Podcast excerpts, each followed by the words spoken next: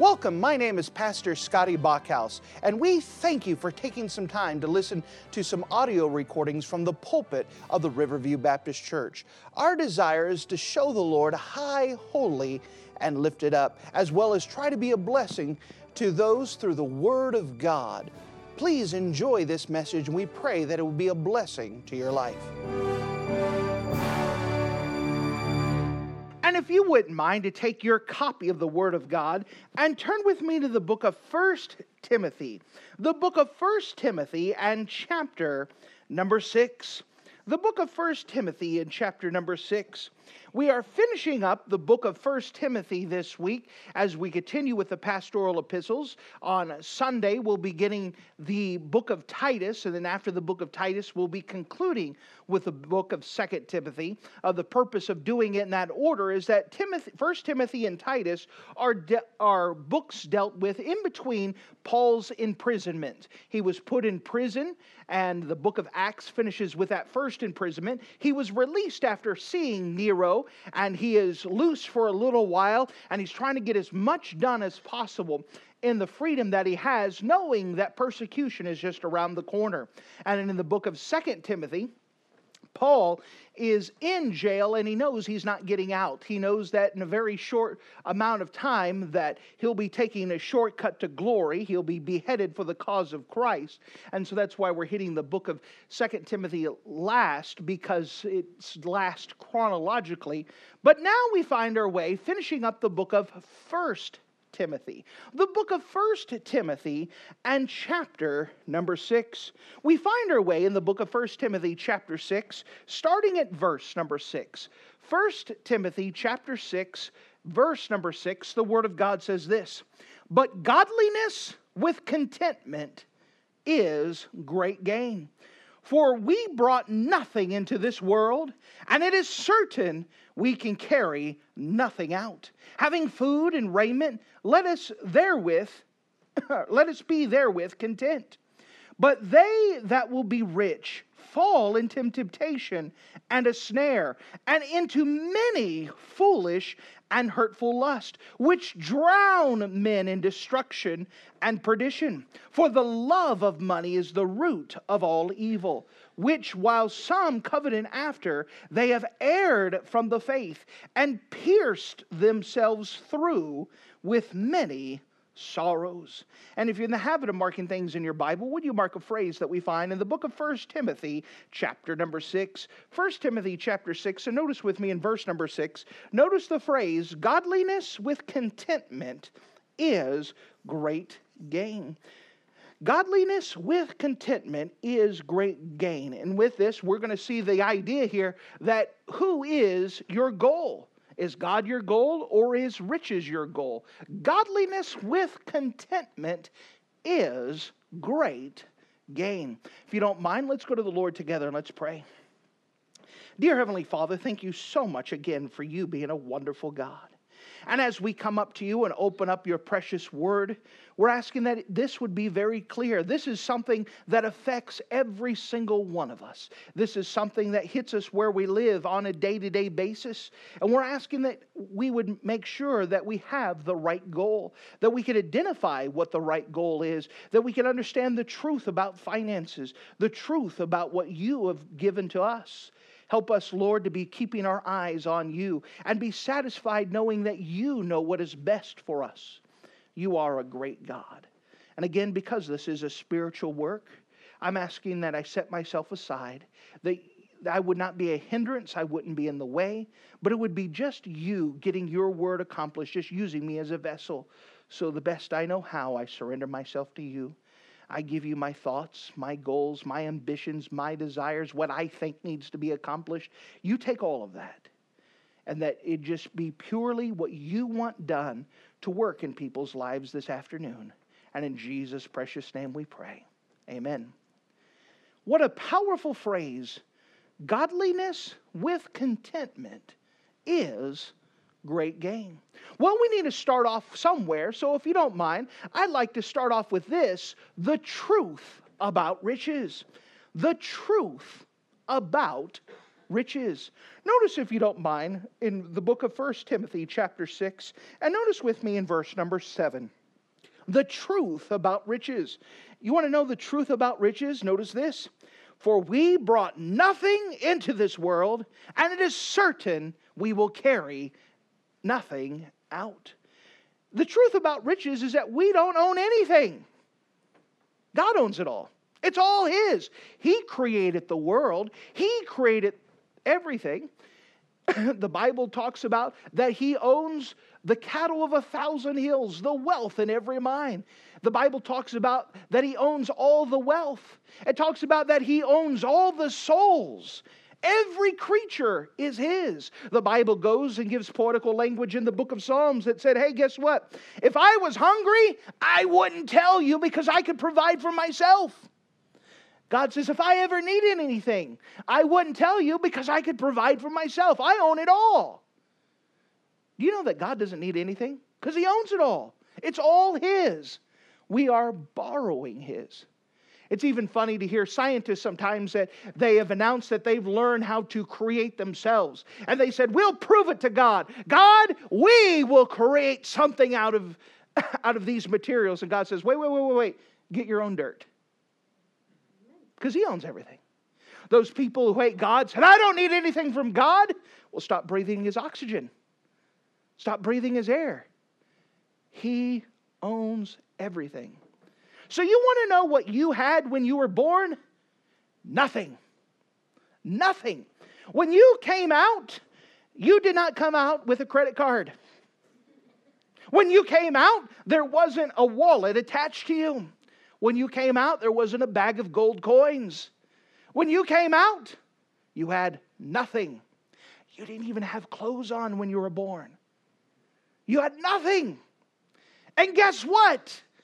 When you die, you will have nothing. You can't take anything with you.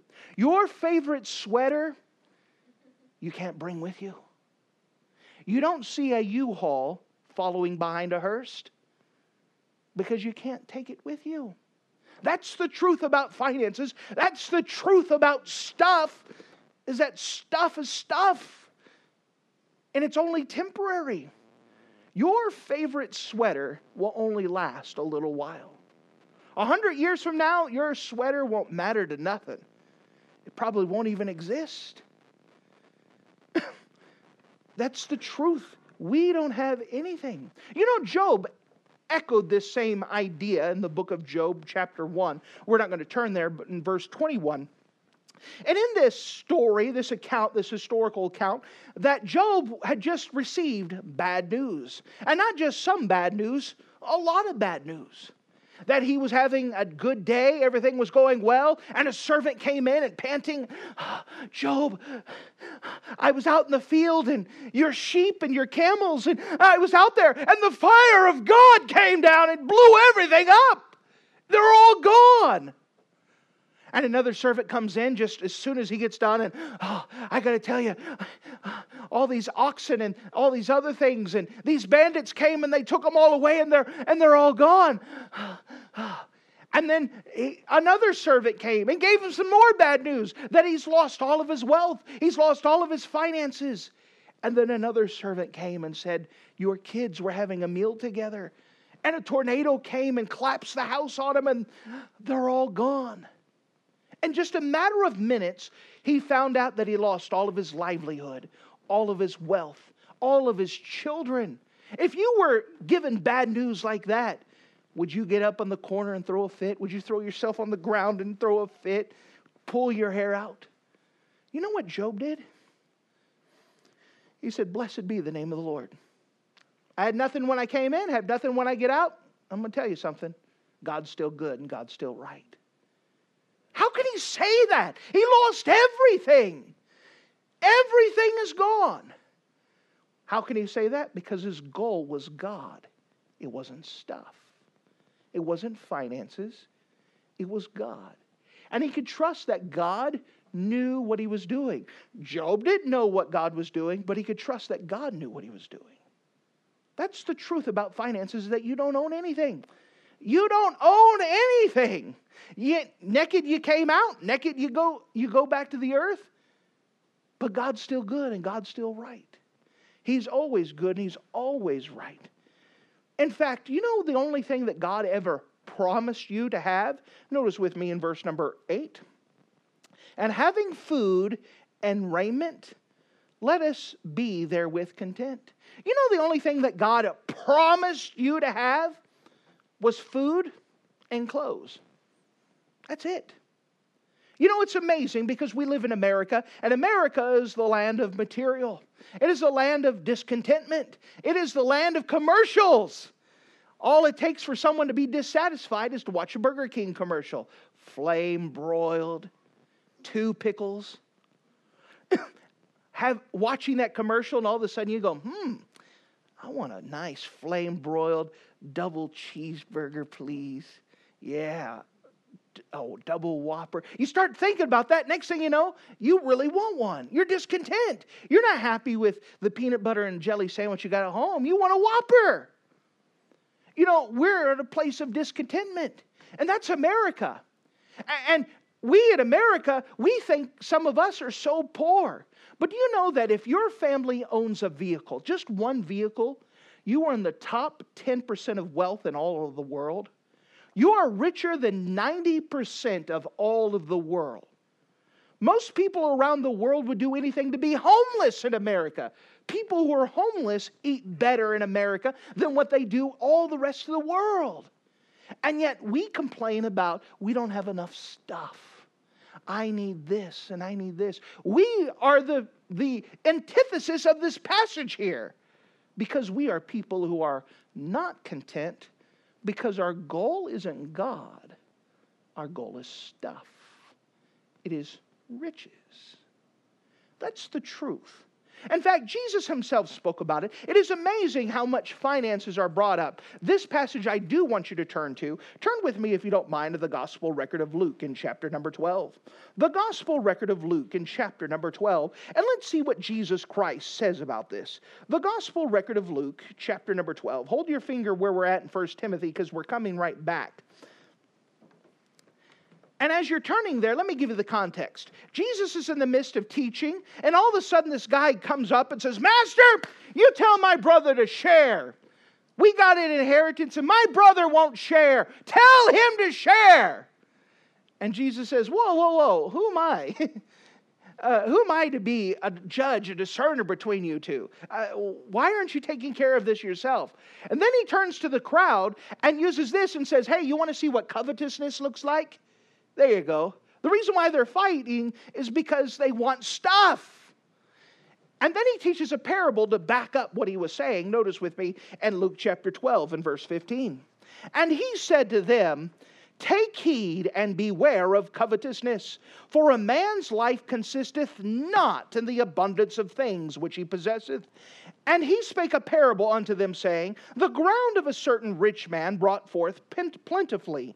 And he thought within himself, saying, What shall I do, because I have no more room to bestow my fruits? And he said, This will I do. I will pull down my barns and build greater, and there will I bestow all my fruits and goods. And I will say to my soul, Soul, thou hast much goods laid up for many years. Take thine ease, eat, drink, and be merry. But God said unto him, Thou fool, this night thy soul shall be required of thee. Then whose shall these things be which thou hast provided? So he that layeth up treasure for himself and is not rich towards God. So here's this rich man, and this rich man He's doing well. His crops are doing well, so much that he doesn't have enough storage space. So he says, You know what I'm going to do? I'm going to tear down these barns and I'm going to get bigger and better and I'm going to fill them up. And then as he's looking up there, he says, You know what? I'm doing really good for myself. Look at all my stuff. I could take it easy right now. I could just live high off the hog. I could live off my stuff for a while. And God says, Thou fool. He says, Guess what? Tonight you're dying, and then who's all this stuff going to belong to? Not you. You know, in America, we have one of the greatest messages taught on a daily basis, especially here in the Green Bay area during the summer. It's called garage sales. You know what a garage sale says? That at one time someone said, I have to have this thing. I need this stuff. And then later on, they pulled it from their attic and said, You know what? I'm going to go sell this for a quarter. The stuff that they needed from the store that they just had to have, one day they're going to sell it for a fraction of the price. But at one time, that thing was so important for them to get, right? And we live in a place where our barns, our attics, our garages are full of stuff that we don't use. The height of materialism that we just needed more stuff. And one day, your stuff is going to go somewhere else. Whether someone else picks it up, whether someone else throws it away, whether you give it away, whether you throw it away, your stuff won't belong to you forever. As much as you love that cup, you saw that cup sitting on the shelf. This is my cup. I have to have this cup. I carry this cup and I sleep with the cup. And I, when I die, I want to be buried with the cup. Well, you can't use that cup to drink when you're dead. It's not going to do you any good. Your stuff does you no good. And Jesus says someone who lives for stuff, someone who's made a goal of stuff, isn't going to be rich for heaven because you have to choose who you're going to serve. Are you going to live for this life or for eternity? Are you going to make riches your goal, stuff your goal, or make God your goal? And that's the truth about riches is that we got we had nothing when we came in. When you die, nothing's going with you. It's all God's in the first place. It's just stuff that's not going to last. It will not last a thousand years. It will not last after Jesus Christ comes back. Your stuff won't last. Which brings us to a second thing. We start with the truth about riches, then we come to the idea of the temptation of riches. The temptation of riches. Notice with me in verse number 9. But they that will be rich fall into temptation and a snare and into many, many foolish and hurtful lust, which drown men in destruction and perdition. The problem with riches is that it switches our goal. Our goal should be God, it should be about Him. It begins with God, it ends with God. God should be our goal. But when we are absorbed with riches, having riches, do you know, by the way, this applies that even if you don't have riches, you could still desire riches? That you could be poor and want money. It could be the thing that's always on your mind. I need more money. I need more things. I, I need more money to take care of this. And if your mind is always on money, it's not going to be on God.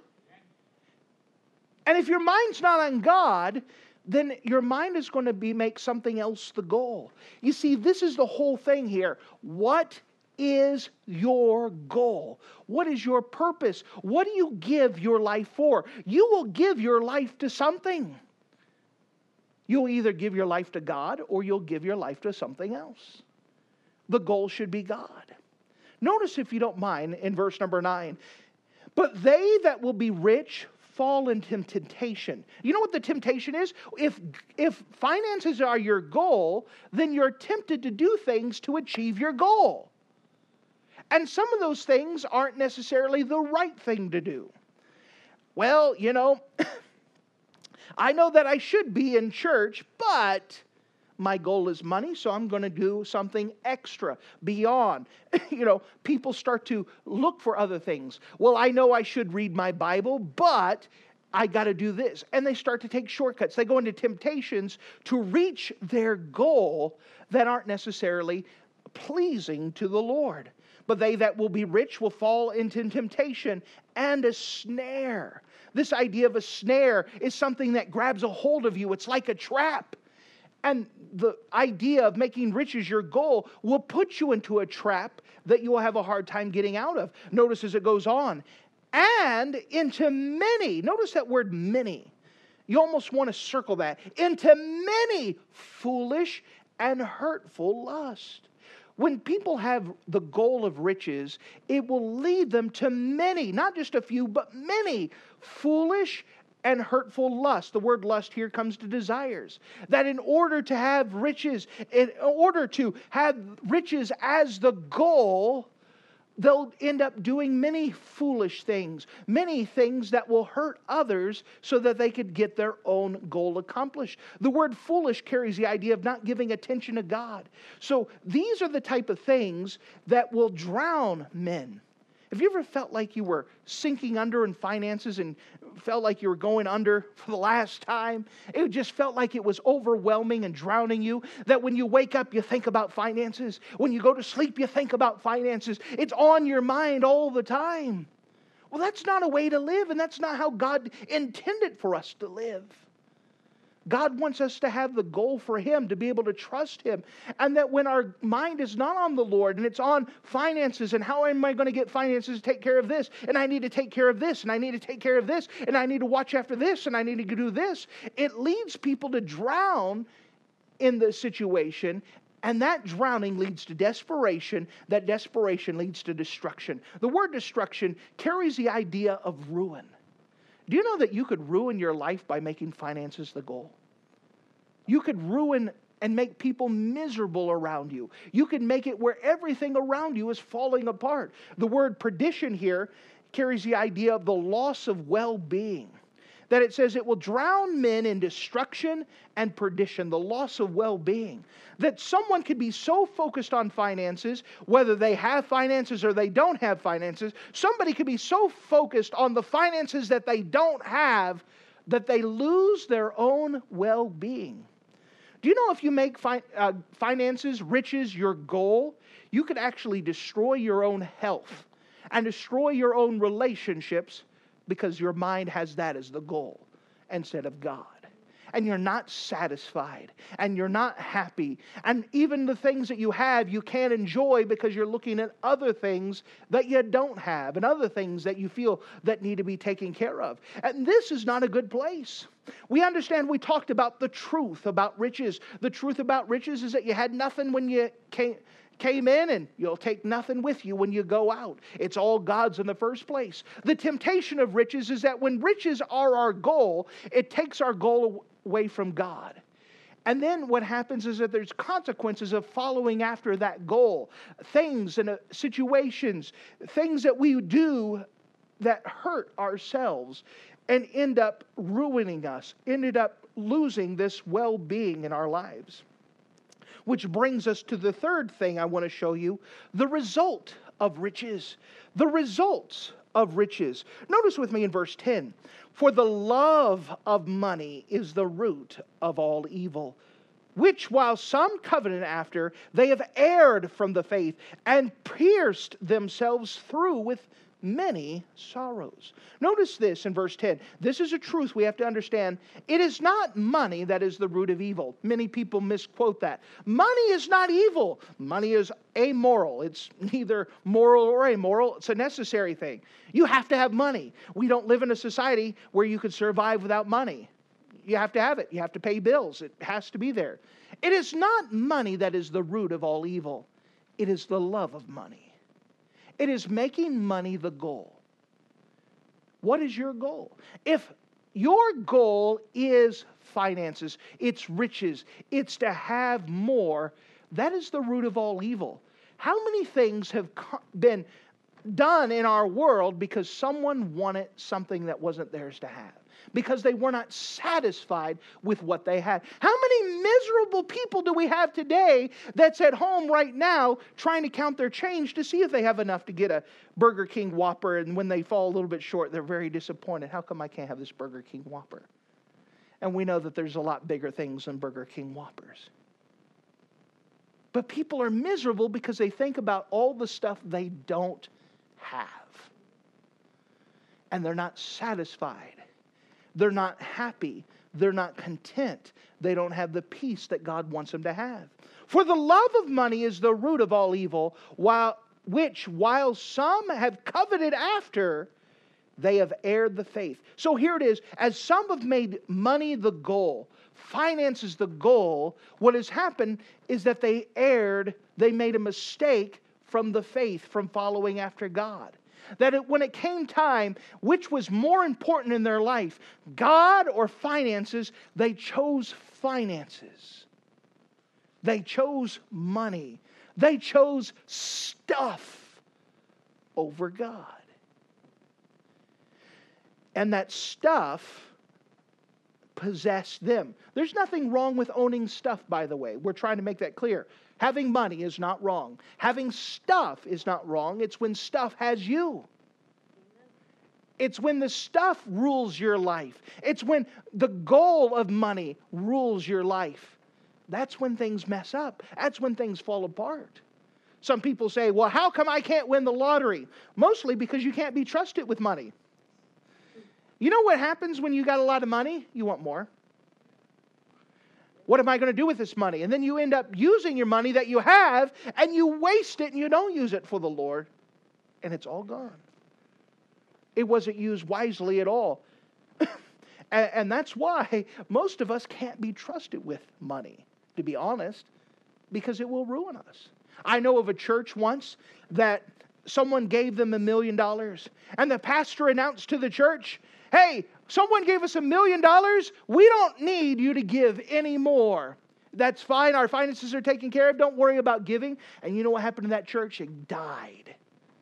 Why? Because people no longer exercised faith. They no longer had to depend on God as they were obedient to God for God to take care of the things around the church. And a church without faith is a church without power. And they died. The finances ruined them because they no longer had to trust God for their daily bread. They no longer had to trust God to meet their bills. They no longer had to trust God to keep the lights on. We wonder why some of the most powerful churches in the world are small and struggle with finances because God needs them to keep trusting in Him and exercising faith. God knows how to use finances to get our attention back to Him. He's done that to me, and I'm sure he's done that to you. He's done that in the Old Testament over and over. He, if, if he wants someone's get someone's attention, he messes with the old pocketbook. And next thing you know, God, I need you. God, I need you. And he says, That's fine. It's what I wanted the whole time was for you to finally look at me and say, I need you. God's good at doing that.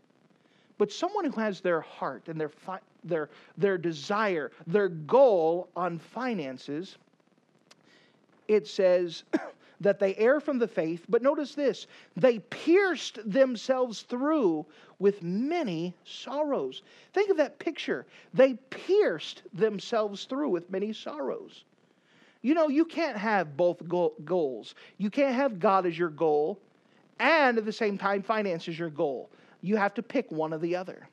And if you pick finances as your goal, you pick riches, the love of money as your as the covetous, the desire to have money as your goal, the Bible says you pierce yourself through with many sorrows. That's not a happy life. It doesn't sound like a happy life at all. But you know what the Bible says? It brings us to the last thing here. The goal is God. This is the last thing I want to show you here. The goal is God. Notice with me back in verse 6. But godliness, this godliness has the idea in our term here to make God your goal. Godliness with contentment is great gain. The word contentment carries the idea of peace. Do you know that you can learn to be satisfied with what God has given to you?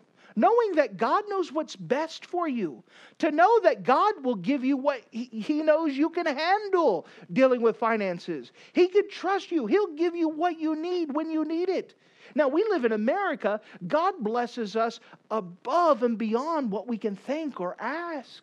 We have so much. And God wants us to learn to be satisfied with Him. Now, by the way, being rich is not unbiblical. There was many rich people in the Bible that God blessed. Job, Abraham. Why could they be rich? Because they were content with whatever God gave them. Finances wasn't a big deal, but God also knew they would use the finances wisely for Him. They were laying up treasure for eternity, not for here. It's not a crime to be rich. In fact, later on in 1 Timothy, uh, Timothy is going to be instructed hey, you tell all those rich people to lay up treasure for them up in heaven, to use their finances wisely. It's not illegal to be rich. But for us, some of us would be nice for us to try it for once. I know we don't have millionaires in here, and I doubt if we have thousandaires in here. But we have a good God who loves us so very much. And He's able to provide for us and care for us. For us, it's not if God is going to take care of us, it's if we're going to be satisfied with what God does give to us. Can you be satisfied? Can you be content and allow God to choose what is best for us? Let Him choose the house that you have, the car that you have. Allow Him to provide and be thankful for what you have. If you got the old clunker and you're thankful for it, guess what? God can trust you with something else. Can you be satisfied with the things that God provides for you? Can you be content? Now, I understand this is where we all hit because I'm an American just like you are, and I'm not content with the same bologna sandwich every day. And that's my problem, not your problem. I'm just being transparent. That I have the same issues you do. I see that burger, I want Burger King now. You know, you think about the the things, you watch commercials and you start to be not satisfied. That is something we all fight. But we have to go back. What is your goal? Is God your goal? Or is stuff your goal? Is God your goal? Or is finances, riches your goal? You can't have both goals. You have to choose one or the other. Maybe there's someone in here that has never purposely went to God and said, God, you are what I'm living for. God, I'm choosing you, that I'm going to follow after you, and whatever you give me, I'll be satisfied with. If you've never done that, let me tell you, that's where you start. That God's not going to be your goal until you make a decision to make Him your goal. You're not going to accidentally follow God. It is always going to be done with a purposeful, intentional act. You're going to have to come to the place of dying to self and say, No, you can't have that greasy hamburger. No! and deny yourself and say, I'm going to be satisfied with a bologna sandwich that God gave me. Now, your flesh will rebel. But then you say, No, thank you, Lord, for this bologna sandwich. I'm so thankful that you provided it for me. You know, it's the idea are you thankful? No wonder the Bible says over and over, it gives this idea that we're supposed to be thankful for all things. You know, the very first step for walking away from God is not being thankful. Are you thankful? Can you be thankful for what you have in your fridge and you don't have the opportunity to go to the store with what you have at the moment?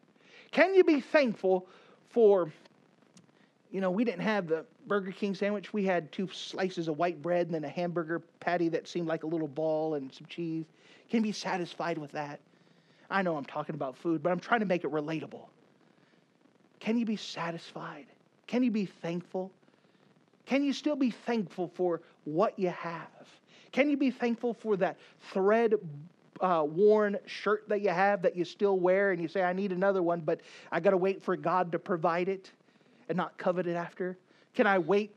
Can I enjoy my, my rusted through car that I could see the road going by as I'm driving through it? Can I be, can I be thankful for what I have and, until God chooses to provide me with something else? Can you be thankful? Are you a thankful person? That is part of being content is being thankful. And again, that doesn't come on accident. It is a purposeful decision you make that you're going to be thankful for what you have and trust God to provide you everything that you need. Now, this includes being wise with finances. It, we understand there's a lot of other peripheral things, but we're just talking about the goal right now. What is your goal? Godliness with contentment, the Bible says, is great gain. Thank you for listening to this audio message. This is Pastor Scotty Bachhaus, and I encourage you to take this information that you just received and make a specific decision to follow after the Lord. If you don't know Jesus Christ as your Savior, let me beg you to take the time to receive Jesus Christ for the forgiveness of your sins. If you are saved, I encourage you to make a decision in your life to help you get closer with the Lord. If there's anything specific we can do to be a blessing or to pray for you, we encourage you. Look us up on the internet at riverviewbc.com. Once again, that's riverviewbc.com. Or if you would prefer to call us, you can give us a call at area code 920 530 6308. Once again, that number is 920 530 6308. If there's anything we can do to be a blessing or an encouragement to you, please let us know. We would love to make ourselves available. Thank you.